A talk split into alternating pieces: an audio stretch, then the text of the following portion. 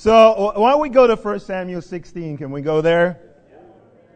Uh, we're so grateful to Tracy and Phyllis. We love them, respect them.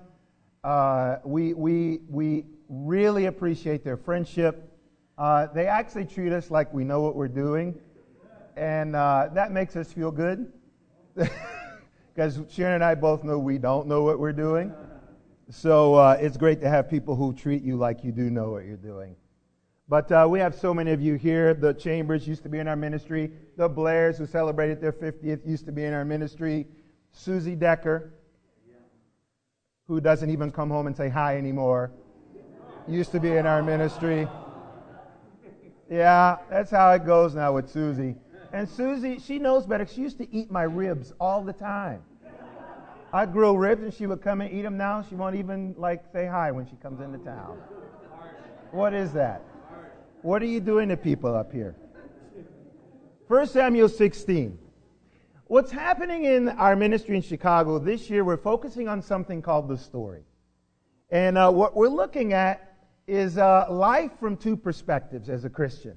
One, we have this, this story that, this journey that we're living out here on earth, right? That we see. The one that, that, you know, we don't always see coming, but we see it. We experience it the highs, the lows, the, the good, the bad, the ugly. I mean, all that stuff we experience here while on earth. But there's also an upper story that God has playing out that we don't always have the privilege of knowing or seeing. But it's actually playing out regardless of how we respond. And you, will say, no, that, that, that doesn't work that way. Let's look at 1 Samuel 16 and we'll see how it does.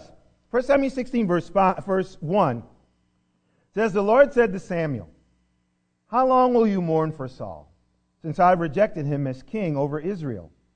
Fill your horn with oil and be on your way. I am sending you to Jesse of Bethlehem. I've chosen one of his sons to be king. Now, there's a couple of things happening here. You have to understand Samuel's position. At this point, Samuel's pretty bummed. And why is Samuel bummed? Well, Samuel anointed Saul as king. You remember this? You used to read prior to that, he anointed Saul as king. Well, Saul was a head taller than everybody else, but he was kind of this insecure guy. But he was anointed king, and then he rose to prominence and power as a king. But then he crashed and burned. Like that happens sometimes. So Samuel appoints Saul, but Saul blows it. Samuel realized what has happened. Now, what's Samuel doing is he's actually thinking he's mourning because I blew it. I anointed the king, and look what's happened. Look what's happened to him. He's blown it. Israelites are afraid. He, he, he just he didn't listen to God's word. He's blown it. So Samuel is sitting there mourning. Now, God, through the scripture, gives us a chance to mourn. That's kind of obvious in this, or am I the only one that's picking up on that? He kind of gives you a time to mourn. He said, How long will you mourn? He doesn't say, Why are you mourning? He says, How long will you mourn? God gives us time to lick our wounds. You ever made a mistake? And you just kind of, you needed a little time to maybe reflect? Maybe you've learned something from it. Maybe you look, you're looking at your life and how that turned out and going, what could I have done differently? You're trying to figure it out. But sometimes we can go on and on from reflection to discouragement and in some cases depression. And see, and God, God says, I'll allow you time to lick your wounds and reflect on this, but I got this upper plan that I'm trying to get done. And you're part of it. I know you've done a knucklehead thing in your mind, but I got a plan here and you're part of it, so let's get going. Are you ready to go? See, Samuel wasn't totally ready to go. He was mourning. And let's face it, that's a big thing. I mean, the king has blown it in the kingdom. I mean, that's a, that's a huge deal. But really, what God says, look, I've rejected that guy. I've chosen one of Jesse's sons to be king, so let's go over there. But Samuel needs a little encouragement. Samuel says in verse 2, how can I go? If Saul hears about it, he'll kill me. So he's gone from being a little discouraged about this mistake to being afraid for his life. Because, you know, Saul might, I don't know. Saul's kind of losing it at this point. But he's honest with God about what's going on. And here's what happens. As the Lord said, take a heifer with you and say, I have come to sacrifice to the Lord. Invite Jesse to the sacrifice and I will show you what to do. You are to anoint for me the one I indicate. Now it's interesting. Samuel told God the truth. Do you tell God the truth? See, when I pray, I tell God the truth. You know, I, I don't go into my prayers, God, you're so awesome. You're the great and almighty, Alpha and Omega. You're so good.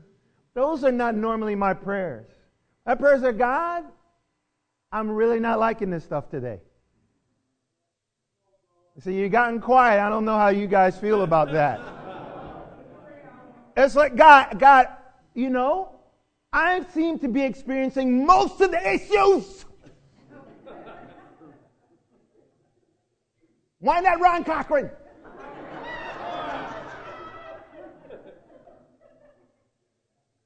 Why is it always me? What is it? My wife's too spiritual to experience stuff? I mean, I'm honest with God in my prayers. I don't know about you. Because if I don't tell God the truth, who am I going to tell? You got to tell him. If you're mad at him, tell him. Now, you want to get over that after a while. But if you're mad at him, I think you should tell him because he probably already knows it's kind of like I tell husbands with their wives. There's some good advice for the engaged, engaged guys. Say, look, your wife doesn't want, your wife is not interested in the fact that you've already thoroughly repented of the stuff that you got. What she really wants to know is that you're aware that there's a lot of stuff you still need to repent of. If they know that, they're usually pretty cool. Is if I'm around my wife like I got it all together, she knows, nah, I know he ain't got it all together. But if I, honey, ah, I can't believe I'm still wrestling with that. And she's like, oh, okay, he still knows. See, God already knows. He just wants to make sure you're aware. But what happens when Samuel's honest with God that, hey, I don't want to go? That's what he's saying. I don't want to go because I'm going to die. You know Saul, he's messing up. What does God say? Okay, okay, okay. I can work with that. Here's what you do. Take a heifer with you, and when you get to town, say, Hey, I have come here to do a sacrifice. See, God can work with our weaknesses, can He? You might want to write that down. God can work with our weaknesses. Because he was honest with God, and what happened? God gave him a little different way to get it done. God, you know what? I'll make this easy on him. At least he's being real with me and himself. I'll make it easy. We'll get it done. Just take the heifer with you and tell him you come in to do a sacrifice. But then you'll get this other stuff done for me. I think God's working with them. Don't you think? God has had to work with me every day of my Christian life because I constantly give him very little to work with. it's just because of who I am. I know he's got, at times I think God looks down at me and goes, okay, this is going to take some work. and that's kind of how I think, but I'm okay with that because I look at myself and go, yeah, this is going to take some work. And when you are there, then you have nothing to try to pretend about. Why pretend, man? We're a mess. We're at best a mess.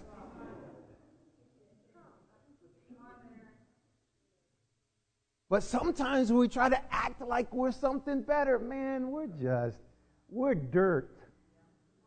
We're dirt. You know that, right? We're just dirt. Be okay with that. And then let God work with you. Here's the other thing. All right? Here's the other thing We've got to be okay with not knowing the whole upper story. Because God says, okay, I'll work with you, take a heifer, but when you get there, I'm going to tell you what to do.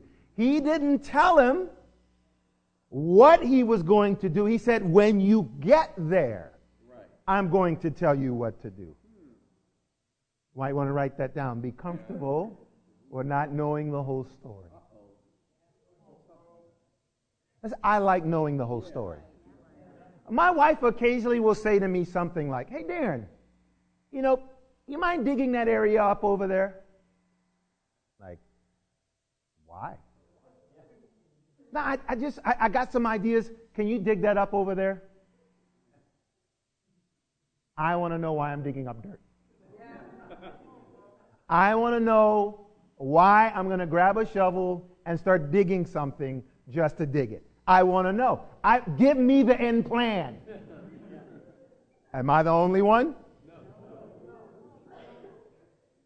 You, you get quiet, you make me think I'm the only one that struggles with this stuff. Honestly, I want to know the plan. So when God gives me a portion of the plan, I'm a little uncomfortable. But you know what? I'm not ready for the plan. Let me tell you this.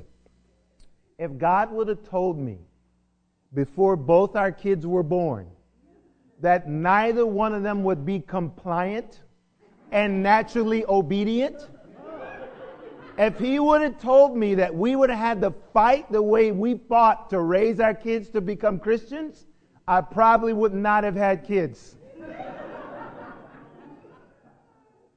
if I'd have known ahead of time. You know what I'm saying? It's a good thing I didn't know ahead of time. Because, you know, as they were growing up, I'd see other parents or their kids, their kids would just, come here, Johnny, okay. And I'd say to my kid, hey, Carson, and he'd go the other direction. And it's like, bro, I'll be back fellowship later, all right? But if I'd have known, I probably would say, honey, no kids. God told me something, I don't want that. Isn't it good? I didn't know the plan. Now we have two amazing kids. Camila just graduated from University of Minnesota. She's an amazing young lady. Amazing. Beautiful. Still single, not dating. Our son Carson graduated from high school, is in his first year at community college up there. Just a soft hearted, handsome young man. They both take, a, they both take after their mother. I, I just said it just to get it out there, but Tracy said you guys already knew that. They're both very bright, which they also get from their mother. But what I'm saying, if I had known the whole story, maybe I wouldn't have done what God wanted me to do. And these two very blessed young people would not have experienced the lives that they are experiencing right now. See, sometimes you just got to be okay with not knowing the whole story. And, and that's okay because the upper story is playing out. Because you may be experiencing some stuff right down here, and like, but it's not going the way I planned. You know, God sometimes I think laughs at our plan. Because our plan, well, God, I, I got my plan. And God's like, that poor boy. but be okay with that. Verse 4. Samuel did what the Lord said. When he arrived at Bethlehem, the elders of the town trembled when they met him.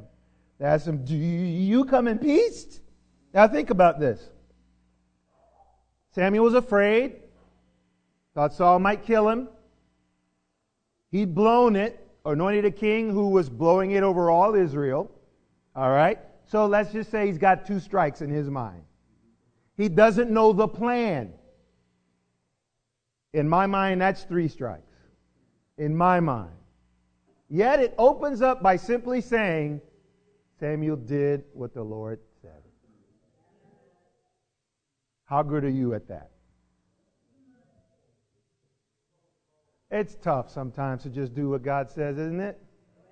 Sometimes, man, in my mind, what God wants me to do is way too difficult. Simple in concept, way too difficult to actually do. Sometimes it is. When we were in the process of uh, being trained for the eldership, which I know a lot of you are laughing at right now. A lot of people, trust me, guys, the people that know us when we were dating in the first year of our marriage, they're going, he's an elder? what are they doing in Chicago? Dave Tomlinson, be quiet. But I remember thinking, whoa, that's, God, that's way more than I am asking for. Because as a region leader and evangelist, we were already dealing with some very difficult situations that come up in your ministry. But the elders were always the guys that the what, the stuff that was so difficult that made my head spin. I'd say, "Hey, you know what? You know who would be a good person to help you? I, I'm gonna tell you what. I'm gonna have you call one of the elders. Matter of fact, I'll call him myself." You know, that, those, that's those guys. You know, that was way too difficult for me. And even the first year after we were appointed, along with Dwight and Barb Decker, Dwight and I were appointed on the same day. And uh, we, I think we both were scratching our heads like, man, what are we doing? And the first year was very challenging. But I think we just continued to let God show us what He wanted us to do.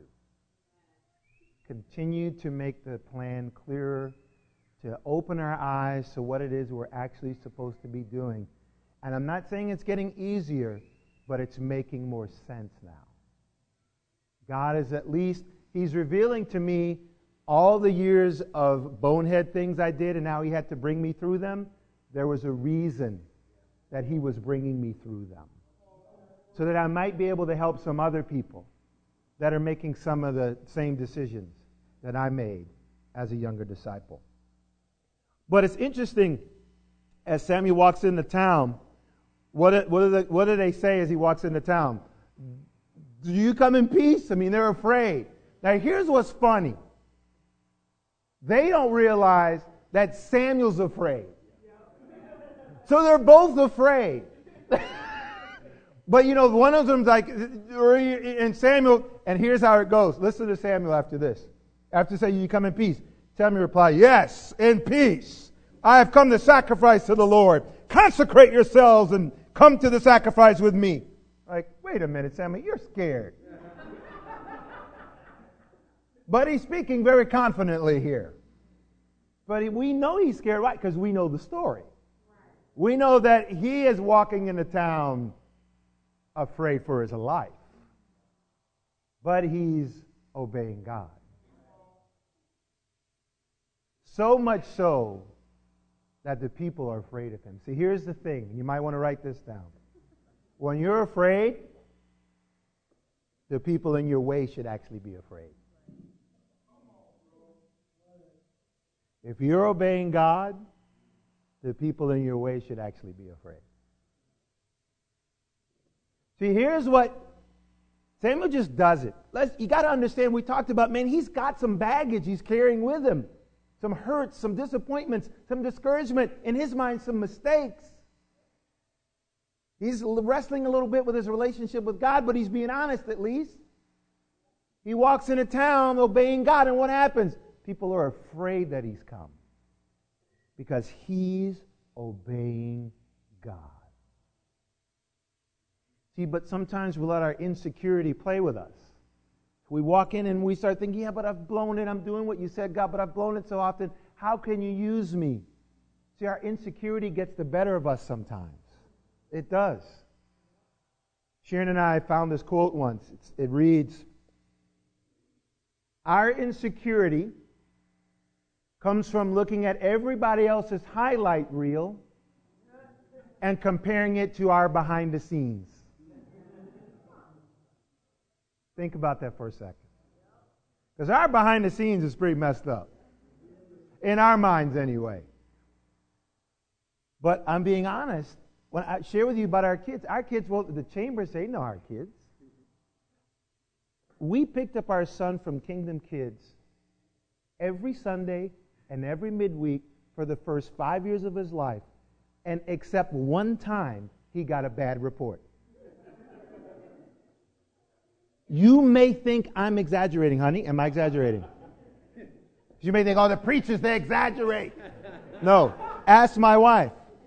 Because when I picked him up, I thought they were joking with me. Oh, he was incredible today. Come on. What's going on? So my behind the scenes were, it's awful, man. We were getting help in every kind of way. And then we figured out what was going on with him. You know, he had a, a, a ADHD. And we didn't know till he was old enough to be diagnosed.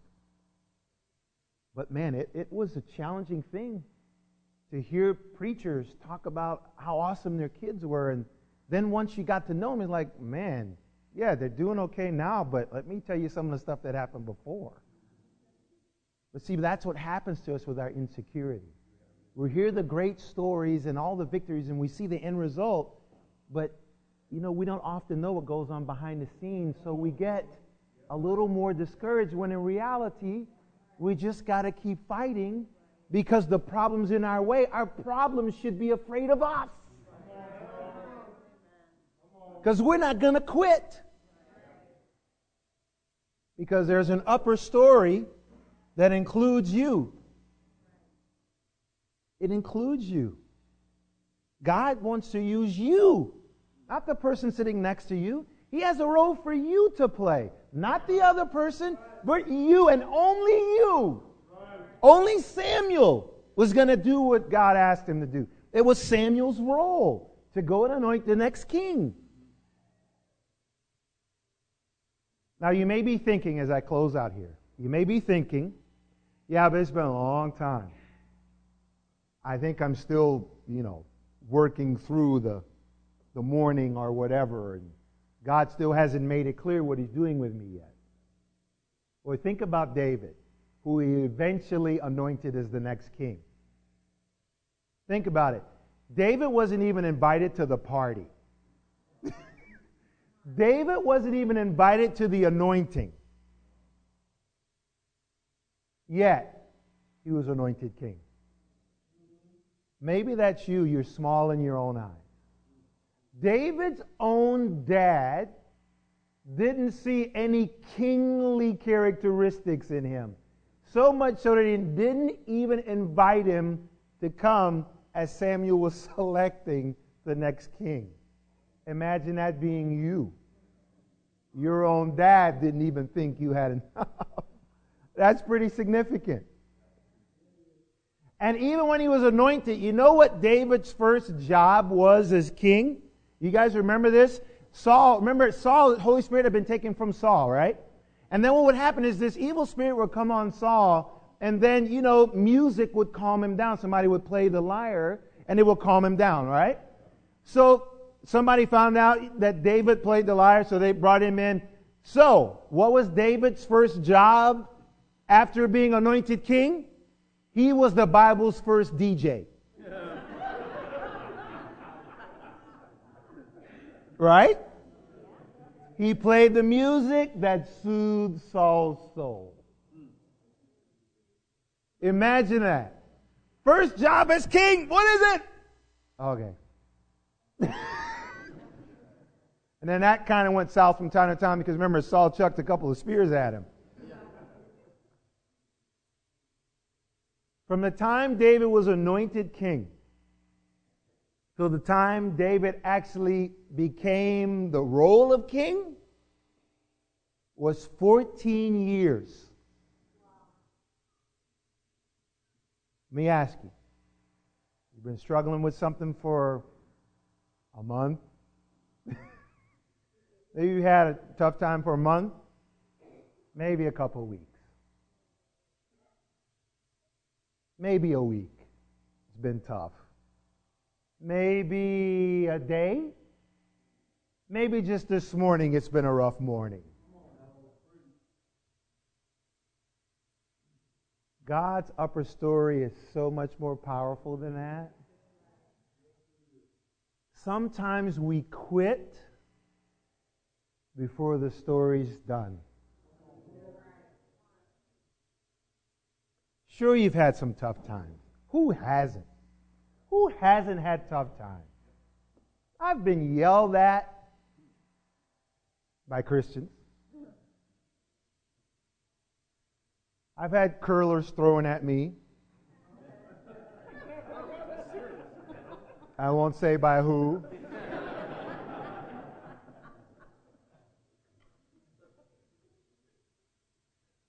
I went through years of wondering how bad of parents must we be that our kids are the way they are? And then other people telling us, yep, you're just bad parents.